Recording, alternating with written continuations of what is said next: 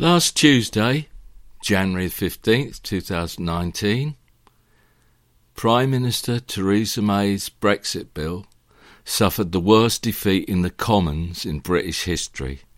Not Blair the liar, Thatcher the milk snatcher, Churchill Disraeli, or the betraying bastard Ramsay MacDonald came close to this defeat. May lost the vote by 230. She will go down in history for this. But there were no great howls from the media for May to resign. The BBC seems to have gone out of its way not to hold May to account. The BBC and all the press media have been falling over themselves to instantly re establish the status quo around May and her DUP lifeline. Division in the Conservative Party led Tan Toffman Cameron to call the referendum in 2016 in the first place. He thought that he could get rid of the problem by staging a referendum in which the majority would vote for resi- remain. Despite promises to stay on if the vote went against him uh, and went for Brexit, he immediately resigned as Prime Minister. Was Cameron held to account by the BBC? Not really. Interrogated in an interview? In depth analysis of his resignation? There wasn't any of that. Immediately, all concerned his successor. Ever since the referendum, the BBC has been falling over itself to find one nation conservatism again, to hang its institutional hat on. But actually, one nation conservatism no longer exists.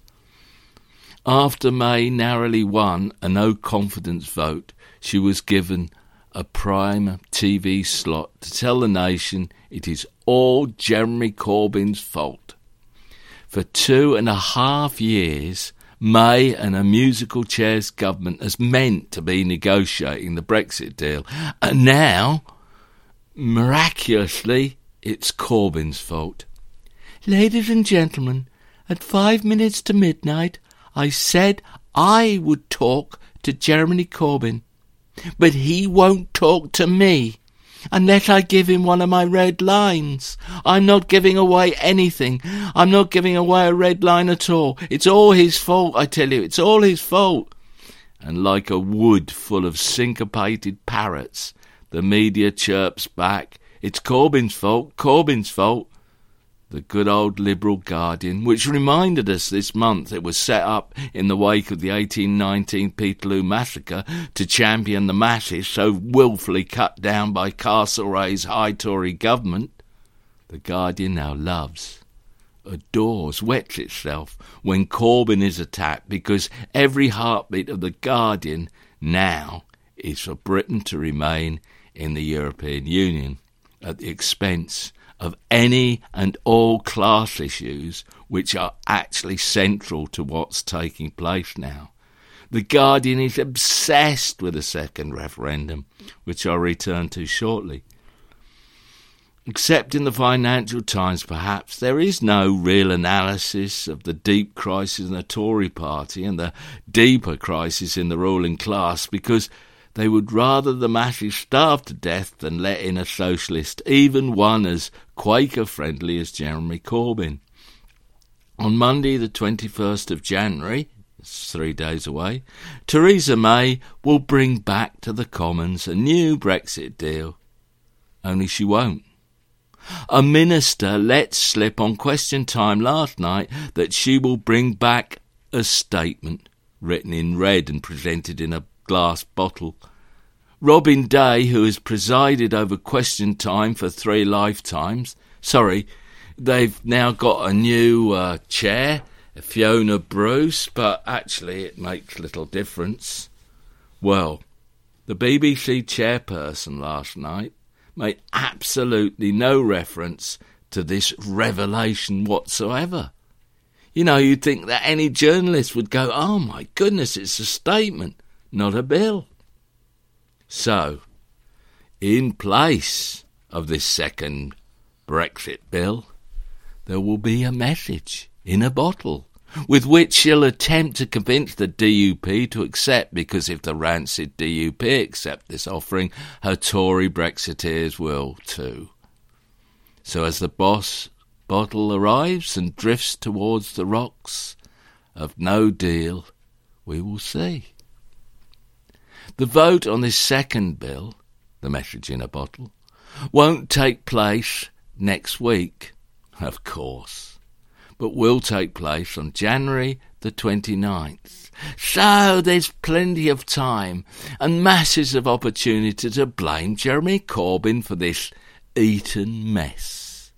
And of course, the BBC, The Guardian, other print media will echo this because, in their view, only one thing, thing can rescue lovely Theresa, and that's a second referendum proposed by Corbyn for which he and the Labour can take all the flak if shit hits the fan, because surely it will.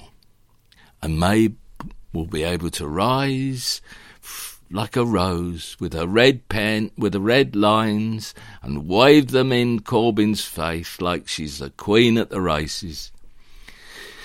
So we come to the notion of a second referendum.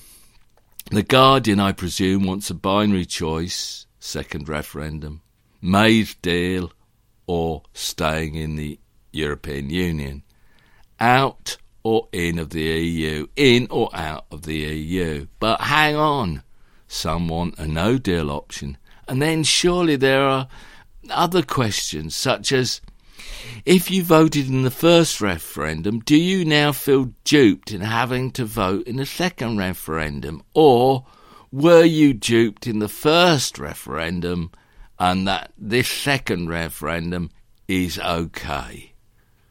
Or which referendum do you now prefer? And then, what if the vote in the second referendum is far lower than the first referendum? Will there be some clause to say they were nasty people who voted leave in the first referendum and nice, cuddly types who vote remain in the second referendum? Actually, there could be a whole A3 page of questions on the ballot paper, a sort of smorgasbord of choice from Norway with cheese to Canada with extra salad, and on and on it might go. So, unless it's a binary choice, we're going to be in for the preference vote. And through a preference vote, there will be a new conflicting mess, which will undoubtedly be heaped on society. And then there's always the question what if leave win again? The only answer to all this mess is a general election. That the BBC, the Guardian, and all don't want as they cling to the last vestige of some sort of status quo via a second referendum with their pals, Tony Blair and co.